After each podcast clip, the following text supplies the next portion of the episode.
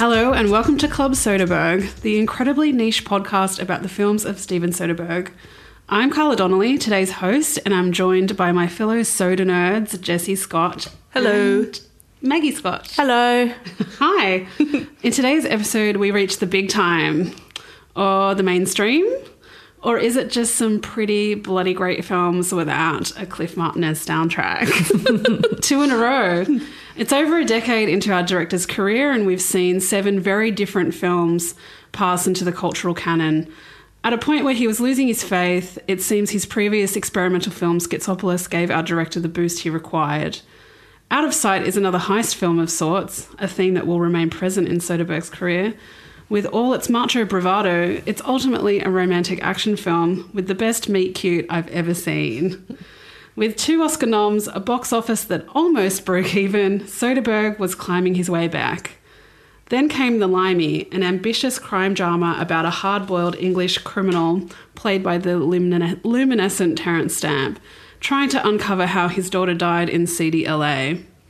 Also starring Peter Fonda and our, and our Melissa George, although again not another box office hit, but had solid reviews and was well respected. Both films had unusual editing styles, particularly The Limey, which had out of sequence dialogue juxtaposed over different timelines to add texture or completedness to characters' feelings and story. These two films round out the 90s and count as 8 and 9 as his feature films, all setting up patterns of storytelling and areas of interest which will explode Soderbergh's filmmaking output in the 2000s. In the next decade to follow, our director will make 13 feature films. I can't wait to hear what you have to say about these films, Mag and Jess. Jesse, take it away with Out of Sight.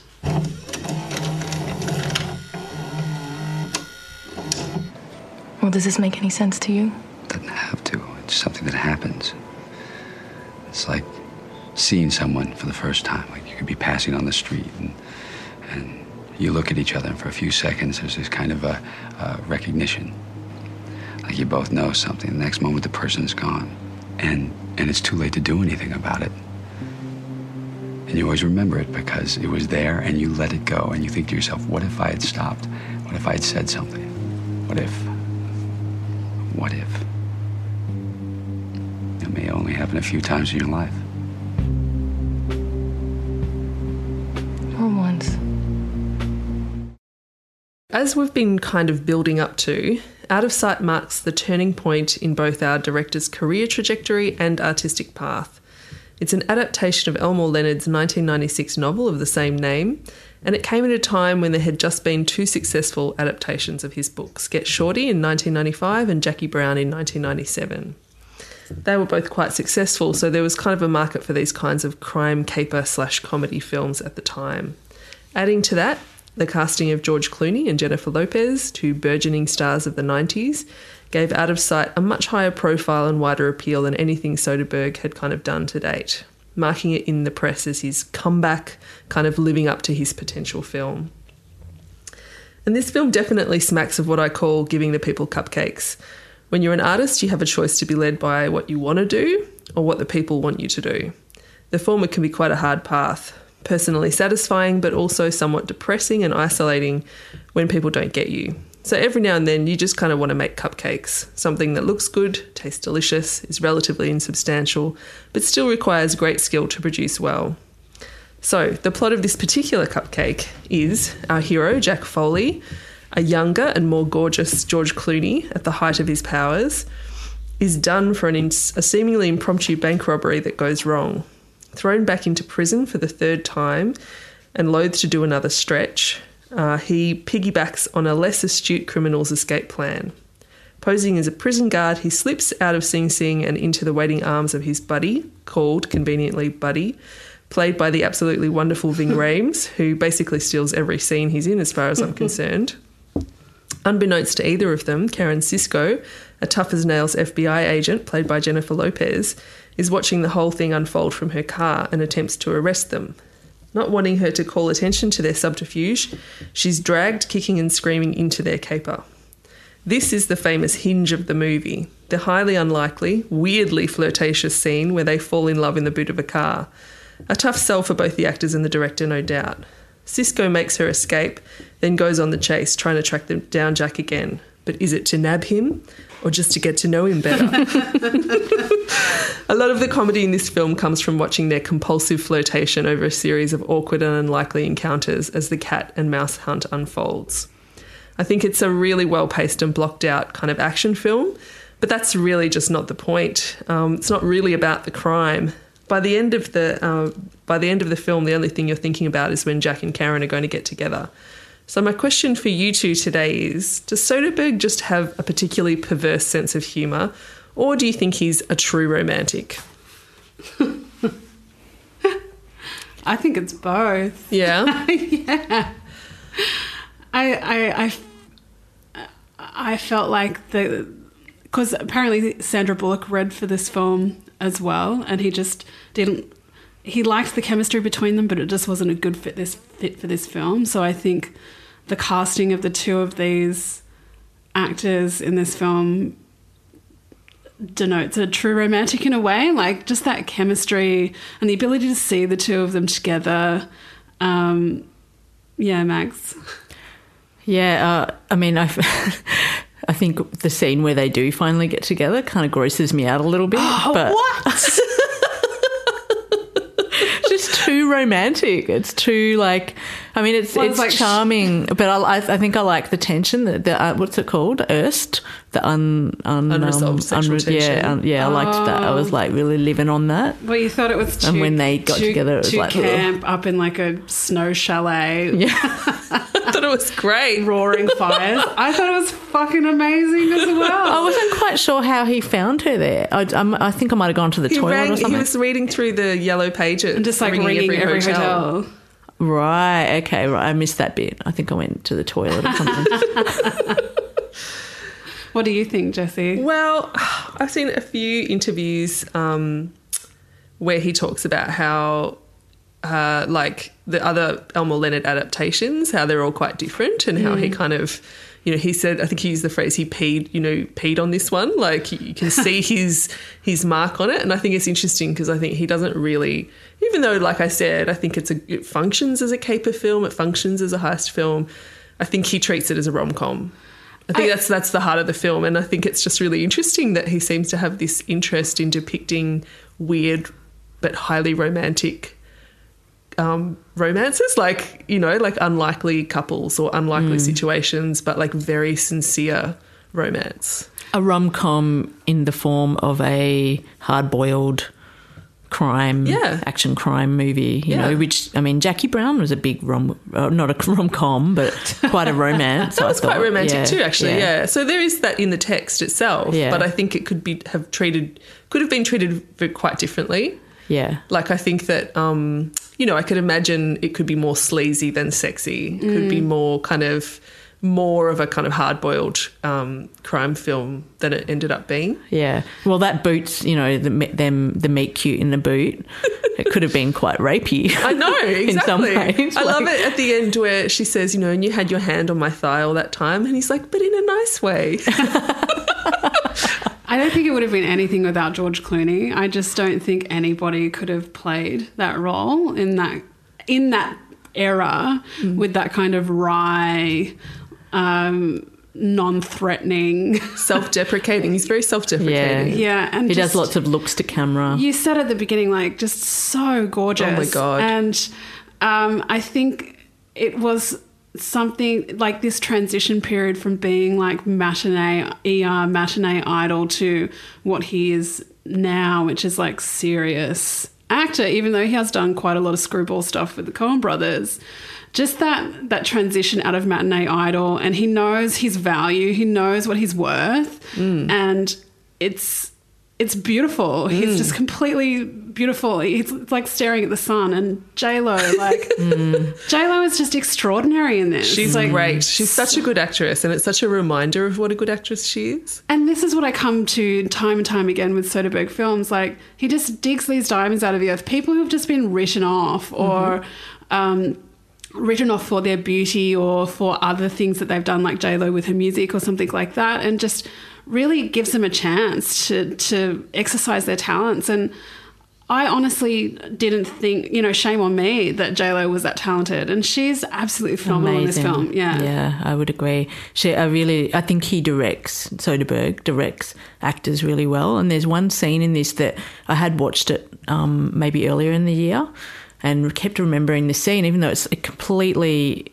um, insignificant scene. But it's when Michael Keaton, who plays her dumb boyfriend, comes to visit, and um, they let the phone rings and J Lo's dad answers the phone, and in um, you know at the front of the scene, Michael Keaton and J Lo get together and start talking to themselves, but you can only hear the father's conversation, and it's just this great direction of actors and scene that just provides this sort of naturalistic feel. Um, and you know Michael Keaton, you know you you go back to him, and he's completely he's a goofball, and he's made fun of um, in that. But apparently, uh, this is just an aside, guys. Sorry, but Michael Keaton plays the same character Yeah. in I think it's Jackie Get- Brown. in Jackie in Jackie Brown. Brown. Yeah. It's a crossover. Yeah. Yeah. was it purposeful? Yeah, it was totally purposeful. Right. And uh, Quentin Tarantino uh, asked Miramax to release the rights to the character so that he could appear because this film was after Jackie Brown. Right. Um, but Miramax owned the rights to the character Yeah. by proxy of having that second book, I think it was. Yeah. I love just- Michael Keaton. Do you? Yeah, Michael I do. Keaton's great. His face. I just look at his face and laugh. I can never forgive him for Birdman, so I just um, I hated it so much. But that's another story. That's another story. Yeah. Uh, but I also think he just d- directs women really well. I think, well, first of all, it's providing women with roles that are substantial, but also um, giving them space to work it out or to be what they want to be, or directing them in a way that's not that that is not sort of more standard than I guess they may have wanted to play the character. The biggest thing for me I found in this film was like it was the first film with people of color mm. in it for his entire career, mm. and I found that really striking. But also with thinking about upcoming traffic and also the period of time that this was in, like ensemble films and multi-character films were so big then. Like I just kept thinking about Pulp Fiction, but particularly because of Ving Rhames as mm. well. But this and The Limey coming up, I felt was a a kind of a rebirth for a few of these actors that had sort of had their previous rebirth with something like, you know, a Priscilla for Terence Stamp or Pulp Fiction for uh, Ving Rhames. But Ving Rhames is incredible in this so movie. good. Every single actor in this movie is amazing, and every character, no matter how small, Yeah. has such a great part and all of the characters went somewhere all of the subplots went somewhere Yeah. it really tied itself up nicely in a neat little knot and it was a great action so movie well executed. And Luis Guzman was in it too. Yes, Luis, yes. He's, he's an interesting.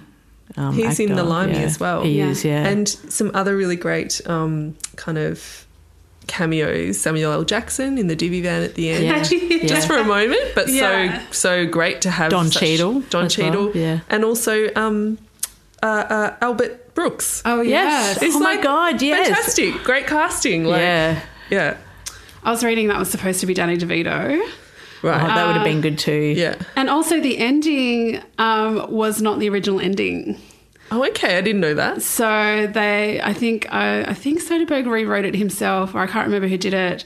But basically, they rewrote. Oh, he couldn't get to the end of the film. He couldn't figure it out, and so he called. Um, who's the guy? Len- uh, Elmore Leonard called him up and said, "How do we finish this film?" And he had. I'd just seen on the news, you know, this guy who had broken out of prison like for the 20th time. And he put that in there. Or maybe that's how he finished the book. Oh, God, I'm getting confused. But um, yeah, they really wanted it to be, they, they couldn't decide on, you know, action, romance, and they sort of gave it that romance ending, yeah. which is perfect. And that comes back to what you were saying before about strong female character who, and I feel like J Lo in this movie um, kind of completes that sort of cycle that he tried for that character in the underneath. What was her name? Can't remember, but she, you know, that wasn't quite successful the Ah, way that, that you know, yeah. like her role played out. you're right. It's sort of, you know, it's almost similar. Yeah. But J Lo in this movie, she really, you know, she gets her cake and eats it too. Yeah. She gets to shoot him in the leg and advance her career, yeah. and then she gets to have him. You, you assume after the film ends. Lucky girl. That's all I can say to that. This movie made me remember, like, reminded me of how, you know, beautiful and how in love with George Clooney I actually am. Oh, really? It's like that, that, like, I had forgotten actually. I'd sort of like just parked him. I was like, oh, yeah, he's, you know, he's married and he's old. And yeah, I was like, oh my God, it was such a revelation. Like, Yeah. just to die for. And also, like he just he just moved to Italy and sort of you know disappeared Hmm. and just sort of popped up. So he did sort of by mid two thousands he was kind of Too busy boating yeah, and drinking Nespresso. and wearing like Oh, yeah no. loafers with no socks and stuff like that. I absolutely loved this movie. Again, like I think both of these movies were too long. Um, really? but You thought this was too long? A I little, just a tiny bit too long. Okay. Um, but it's it's minimal considering the I wouldn't trade it for the character development for all of the mm. characters. Yeah. But I think like the kind of like the final apex of the movie with the diamonds in the fish tank and at the house was probably just a little bit too long. Too much, yeah. Yeah. Like the fat guy eating steaks out of the fridge maybe could could have have been, been cut. cut. It was funny, but, but it was like, you know. I yeah. And also it put too much distance on the love element Sure, of it sure. Yeah, to kind yeah. of make it a little bit more neat of a love ending, but it's such a minor criticism. but it was important for her to go there and shoot him in the leg Oh, so that she could advance her career. I I also what I was really impressed with in this film was that even though there was like some Soderberghian stylistic touches, like the um, you know, there was those freeze frames that were consistent throughout the film, and there was a, a little bit of temporal shifting and playing with that, um, the way the film loops around um, from the start to the end, kind of thing. Um, but I just was amazed by the kind of lack, the kind of complete absence of an imposed style. I I think it was like really smooth. The whole film was so smooth and it's almost like timeless. Like there were no real obvious reference to a particular um, decade or, you know what I mean? Like Yeah. it's sort of weirdly timeless, even though some of it feels quite 90s. Yeah, so I, I think that's really interesting because I think that's a conscious choice by Yeah. him to sort of not impose, you know, really obvious experimental or stylistic touches. there was on some the film. sort of um, there were scenes I noticed where the sun is really reflecting, you know, like and there's sort of sun sparks through the yeah, there's a you few know, jazzy those- shots. yeah, There were- jazzy There's shot. a few yeah. jazzy shots. Yeah. He always makes things look beautiful, but I completely agree with you. And I wrote that in my notes to talk about how I really feel like this film is the turning point for him. Yeah. Because his strength as an artist, well, particular, well, as a filmmaker, is telling the story and clearing the the clutter, and making things austere enough to really let a good meaty story show through. And understanding that if you put all of the best elements in place, if you get great casting, great actors, great designers, you need to do very little. And I think this is the film uh, that really showed that to him, like that he he's not an art house director; he's a storyteller. And creating the space for these stories to unfold and, be, being a light touch is actually seemingly an incredibly difficult thing for a lot of directors to do. And that's what I appreciate about him the most. And just fascinating as well to compare it to the other two um, Elmore Leonard adaptations, Get Shorty and Jackie Brown. Jackie Brown's one of my favourite Quentin Tarantino films, one of my favourite films of all time. But both of those had such very distinct styles from each other and also, you know, like they're so different to a Soderbergh approach. Yeah. Yeah. So um yeah, yeah, I just find it interesting that he went this way with this particular film.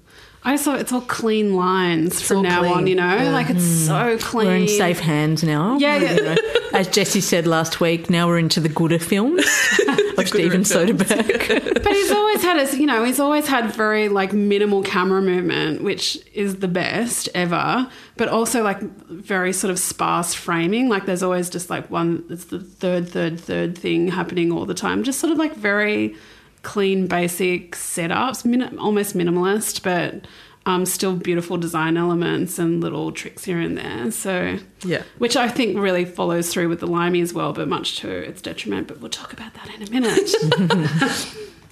Any other out of sight thoughts apart from just uh, what about the soundtrack? I liked it.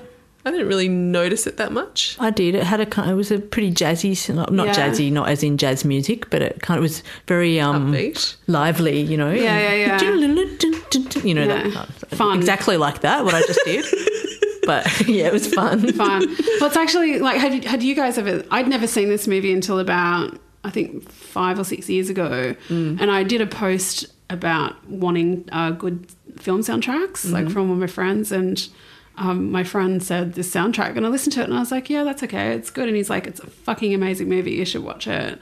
And that, so I actually came to this film through the soundtrack, Really? which I That's found really strange.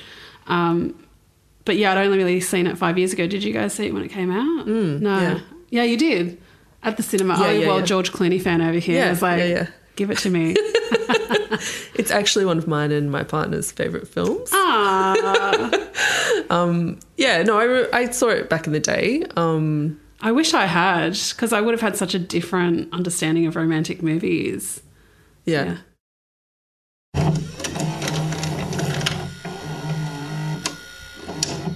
You're Jenny's father.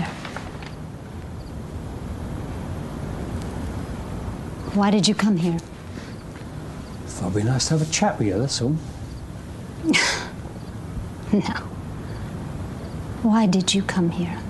Get a few things sorted out. The Limey, written by our old mate Lem Dobbs, stars Terence Stamp in the role of Wilson, a hard-assed Cockney career criminal fresh out of the clink and out to avenge his daughter's death in seedy Los Angeles. Wilson works his way through Jenny's friends, eventually landing on Jenny's boyfriend, the wealthy record producer Terry Valentine, as prime suspect, played to a creepy T by Peter Fonda. Wilson shows he's not a man to be fucked with after slaughtering a gang of criminals tied to Valentine and becomes a man on a mission to get to the bottom of things, or kill Valentine, or both. He doesn't care in which order.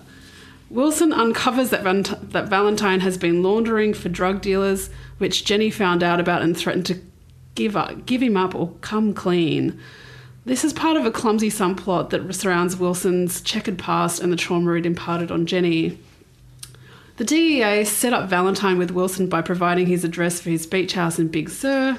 An epic shootout occurs at which point all of Valentine's guards and himself is killed by Wilson, not before Wilson shakes down a dying Valentine on the beach for the truth, in a poetically cheesy finale. I found this film too long, as I do with most films. I felt at least 20 minutes could have been cut from it. I enjoyed seeing Terence Stamp back in hard boiled style, something he was probably looking forward to recover, recovering after his turn five years previous in Priscilla Queen of the Desert. There was a lot to like about this film, but it really wasn't my cup of tea.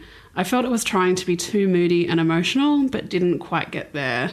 It didn't quite turn the hardballed, limey guy on his head.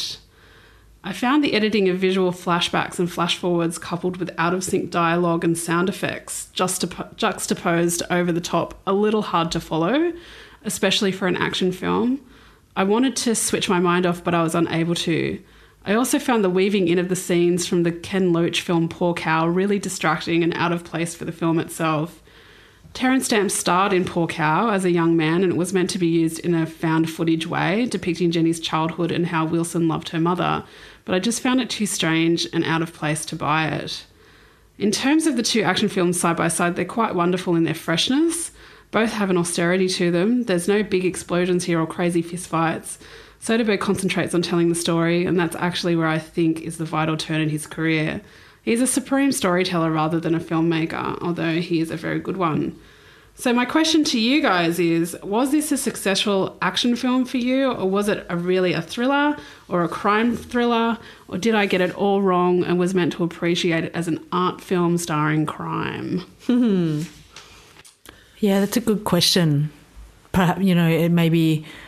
I mean, I, I love this film. I actually really love it. But I would agree with you that the. And I've got to answer that question first. I don't know. I don't know how where it fits in. And I think it's an art film in some ways, and it's it was a smaller film. It was you know less budget. Um, and I think that the editing is probably one of my favourite things about it. Although I would agree with you that the Poor Cow stuff doesn't really work for me either.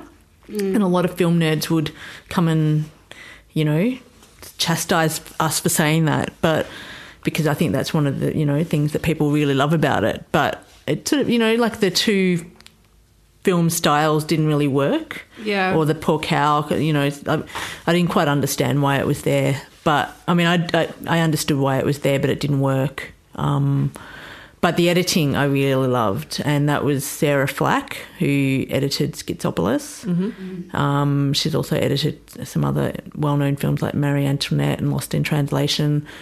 And I think she did a really great job. Like I, I loved the way that um, you got sort of conversations from different in different locations and sort of spliced up, and I just felt that it made it sort of showed that this guy, this this limey guy, he the way he's it was like his cluttered conscience or something. Yeah, mm. that's how I read it too. That it was Yeah. kind of like how you think back on conversations and you think about them in different ways each time you remember them. Yeah. You kind of focus on different aspects of them or Yeah. different moments, and it's all kind of a little bit jumbled. Yeah. I felt that was very evocative. Um, to answer your question, Carla, I think that it actually made me think back to a question you asked last month Okay. about um, Soderbergh's preoccupation with like terrible men, because this film is really about two terrible men, Yeah.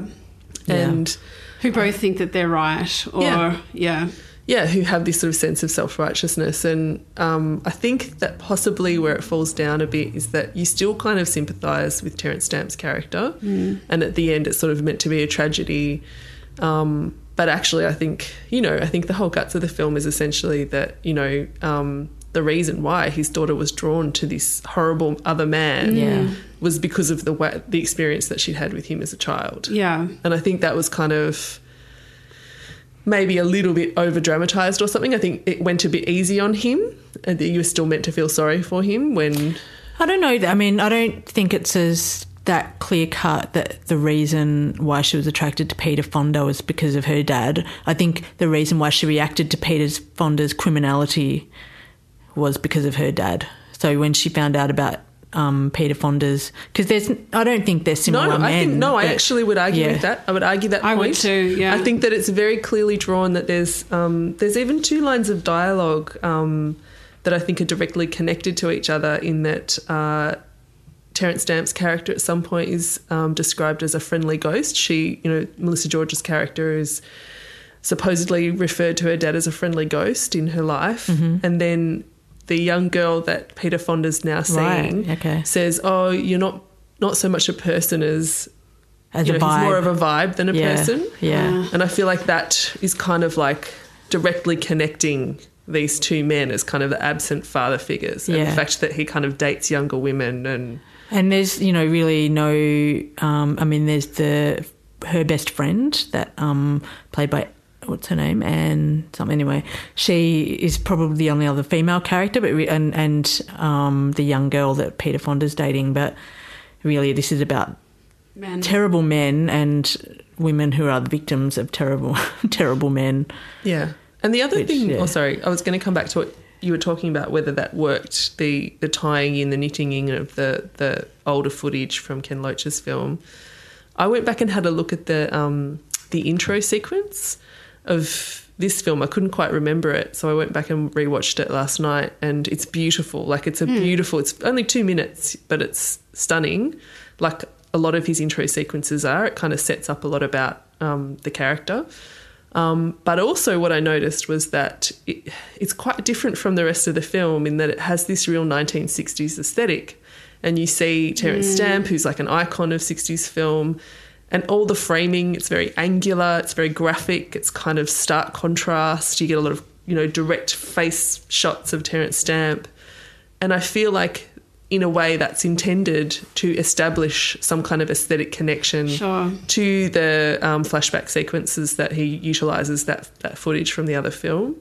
But obviously, you know, doesn't mean that it was successful for you guys. But I was like, oh, that's really interesting because I feel like that's how he's approached knitting it together. Yeah. Hmm. I mean, I think visually it, it worked fine, but it was more just in the story. Like, I don't know that we needed to flash back to those Yeah, I agree. And like, scenes. They fe- they were too different. and I didn't know that it was, you know, found foot. And I'm like, God, that looks like him. Is it him? And I just found it really distracting. Then I'm like, Okay. what, what film is it from? And I just found myself being so hypercritical of the footage and trying to understand about the footage. And then once I'm like, oh, well, this is an old film, I'm like, well, why did they do that? And yeah, I just. I reckon he did it only for that final scene where he sings the song about freedom, which Yeah. was so beautiful. It I was so loved that. I mean, if they just had that, I would have gone, that's a bit weird, but I, I think it love also it. I think it also had something to do with the fact that the film is in dialogue with previous films, with other films, not just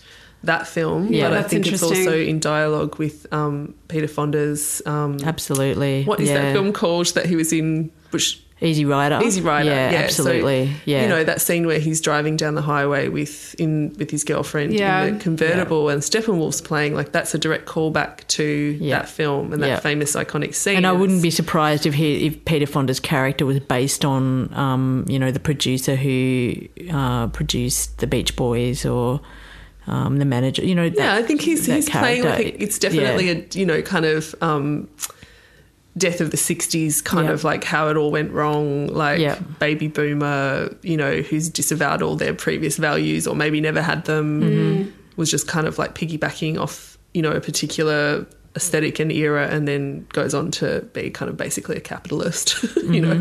I Yeah. found that really interesting because I did feel like this was a film from the 60s or the early 70s, that it was not a Hitchcock film, but, you know, some kind of like British.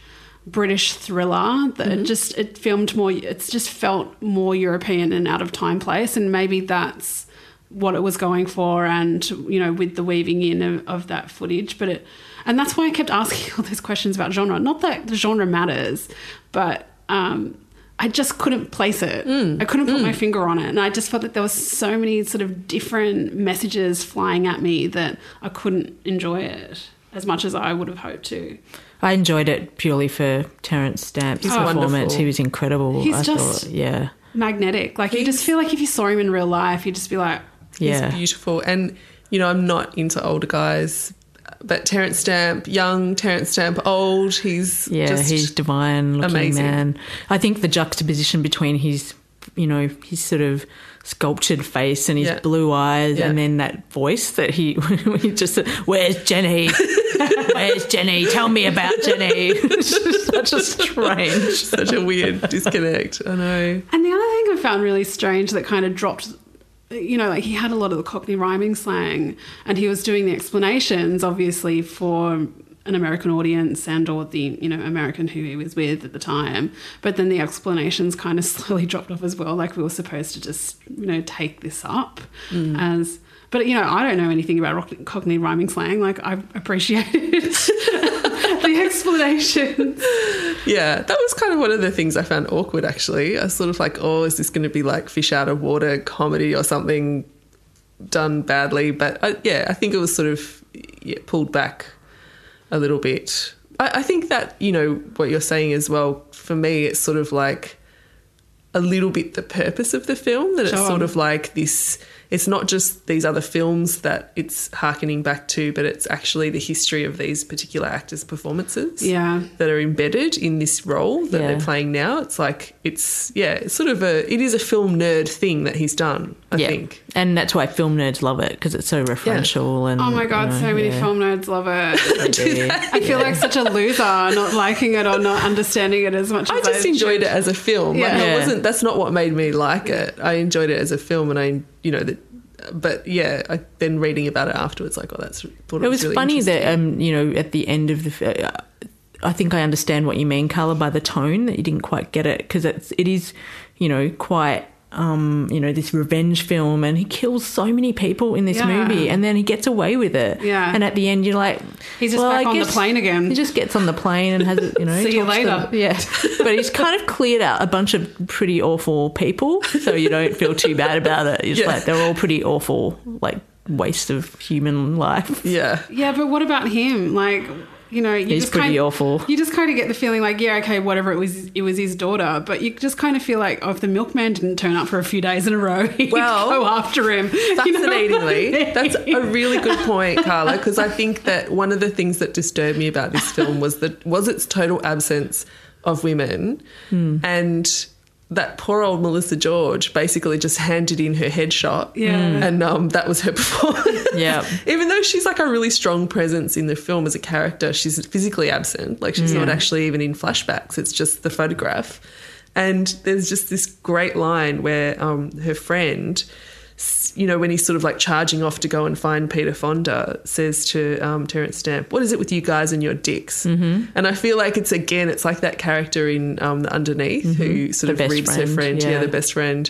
That a woman is kind of like given the you know cut through line of like actually you know you're following this hero who's avenging the death of his daughter, but actually He's you know, it's just macho bullshit. Like, Yeah. and um, yeah, so I thought that was interesting. But yeah, I also thought um, that it, it did unsettle me that she just wasn't in it at all. I quite liked Adara or whatever her name was, who's, whose name who was named after a constellation and is the daughter of friends of his. Oh, yeah, that was it. so gross. She she was a you know I mean a gross character, in, and it was quite interesting. In Jackie Brown, Jane Fonda, no, what Bridget Fonda plays uh, young Robert. De Niro's little toy girl, and in this movie, this girl is Peter Fonda's little toy girl. Just making that obscure kind of reference, but you know she is she's a good actress. She was a good know, actress and she was convincing. yeah, she was really convincing. She was very naive and but without being stupid. Yeah. Um, I do appreciate that, that even if he's casting like a small female role that any other director would just like write off as a bimbo, he still gives them something. Yeah.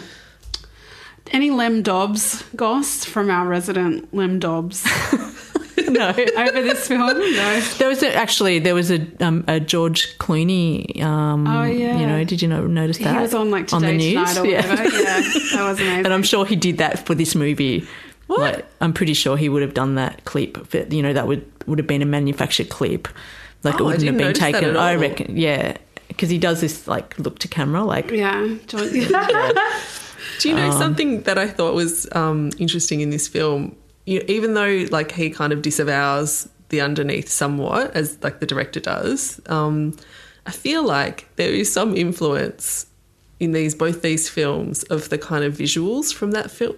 Because I feel like there is all these color washes that happen in um, driving around the canyon. yeah, just Yeah. in certain rooms, like in the in the you know the the love making sequence in um, Out of Sight.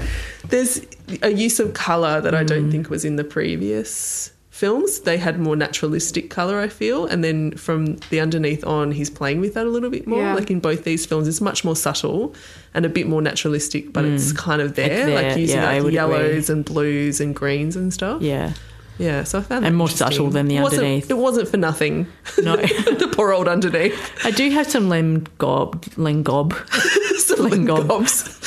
That's Sounds- gross. Sounds fatal. some gobby goss, dobby goss. Um, he, in the uh, commentary, apparently I haven't listened to it, but I have heard that he has a go at Soderbergh for not putting um, some stuff in this in the film that that was in the script. Oh, And um, I was just thinking what you were saying before, like he really Soderbergh really does make he he doesn't he takes away everything that doesn't need to be there. yeah. and I think he's an you know, editor at heart. Yeah, he is. Yeah. and I think that's you know for for the benefit of the film. Like I think in the Limey, you know, it, it's quite a lean, mean film. It stays on on the Limey. It stays on his character throughout the film, and doesn't you know it doesn't go into backstory and stuff. Um, I really like Luis Guzman in this film. Yeah. I think he was like because I think he gets quite stereotyped. He's really underrated. He's very under, and he was yeah, he was beautiful in this film. He was excellent. Yeah, This film really reminded me of Sexy Beast. Yes. And they came out around the same time, I think. I can't remember. Yeah. Sexy Beast is a bit later. A bit later, Yeah. maybe early 2000s. But yeah, I think Sexy Beast is my my Your version pick. of this film. Yeah. okay, let's press pause. press pause, press pause. All right. Um, tidbits. These two films are quite juicy. Do you have any tidbits? I do. I this is kind of weird, but the editor of Out of Sight Anne Coates is a really well-known editor who did Lawrence of Arabia. She's had a long career. Lawrence of Arabia. Wow, she got nominated for an Oscar for that film. Um, Yeah, yeah, yeah. Becket. Um, just a couple of other films that I can't remember off the top of my head. I just looked at her Wikipedia page before we came here today, and she also she'd be in her nineties now. Oh my God. And she edited Fifty Shades of Grey. Oh my god, the poor thing. Isn't it? I find it fascinating that so many top editors are women. they are. That so many direct, you know, Maybe like that's that, a job they're allowed to have. Yeah, I don't. Yeah, it's weird. Like Martin Scorsese's longtime collaborator is a female editor. Yeah. Yeah, And these two films both had editors, female editors. Yeah. I'd be interested to know his. I haven't really looked into it, his cast and crew, because I get the feeling that he'd probably try to have more women than is what is standard. yeah. Any other? I have none about these two films. I've got heaps, so strap yourself in. and this is something that I want to watch because it sounds terribly amazing and amazingly terrible, which is there was a Karen Cisco spin off TV show in 2003. Wow. So I find that really strange. Like, it only lasted one season, but it was like, what is that? Four, five years after the film. That's really weird. Was I it J Lo? No, with a different actress. So that's something for you soda nerds out there to track down. Definitely. The biggest fucking bombshell about Out of Sight is, and this is where I think that this is truly the nadir of his career, is he was working on getting signed on to direct Human Nature, the first Charlie Kaufman script, ah. when this opportunity came up. And basically, the the person at Universal, I can't remember his name, uh, Casey Silver, turned around and just said, you know, you don't get opportunities like this handed to you. Take it. And so, could you imagine the like that is really like a sliding doors film moment because that was Yeah. Michel Gondry's first film that Yeah. he directed. So, I th- could you imagine either of those careers if they if that had kind of gone down where Soderbergh had gone if he had directed this incredibly obscure, bizarre scriptwriter's film, it would have just buried him into art house obscurity. Um, so you can see how he really did take so much of a chance on Out of Sight to make that, which is like a, a popcorn flick essentially. Yeah.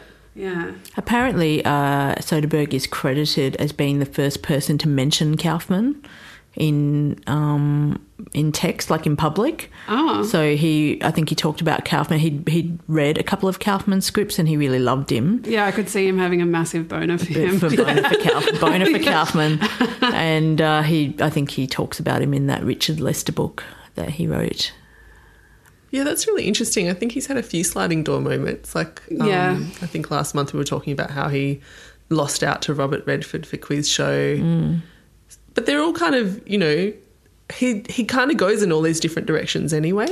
in the future. But then I think like these two films really enabled him to do that. I think Out of Sight Yeah. really gave him that gravitas to move towards Ocean's Eleven. And then once he had Ocean's Eleven, he could just do whatever the fuck he wanted for the rest of his career. Yeah. And it Yeah. sort of does speak to what you was talking about last week with that ma- that man's network, that film that um, you know, yeah, it's it's a man's network, the film industry.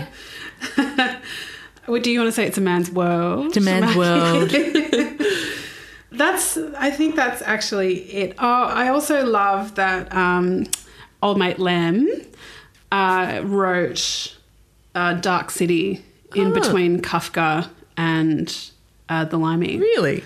So I'm trying to weave like more Australia connections in here as well. So I yeah. feel like Lem Dobbs Alex is like some kind of um, Zelig type character that, like, he, you know, uh, has probably written like all of my favorite films, and I had no idea or something. like, Just like Soderbergh has directed all your favourite films, Yeah. but you don't even know who he is. yeah. Um, I had one thing that's not really related to these films, but I we love anecdotes. JB Hi-Fi is having a th- two buy two get one free DVD special, TV special at the moment, and I picked up season one and two of um, The Nick. Oh my god! So I'm very excited to see that because it was directed by Soderbergh, stars Clive Owen, set in a 19th century hospital Oh in my god! New York. Sounds so gross.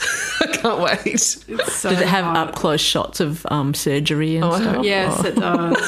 the Nick. It's extremely graphic. Well, what do you think 19th century Yeah. surgery was like? horrendous, horrendous.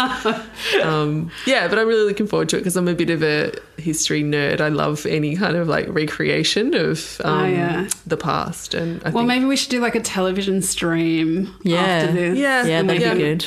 Because that was the first thing he did in retirement, quote unquote. was, was the Nick. uh, okay, I don't have anything else, you No. guys. No. No, I think that's it. And thus ends episode four of Club Soderbergh. Next month, we'll be talking about Erin Brockovich and traffic, and it's mostly where people drop back into our director's career. Soderbergh was nominated for Best Director Oscar for both films in the same year, winning for Traffic. So, suffice to say, our man has made it in a pretty spectacular way.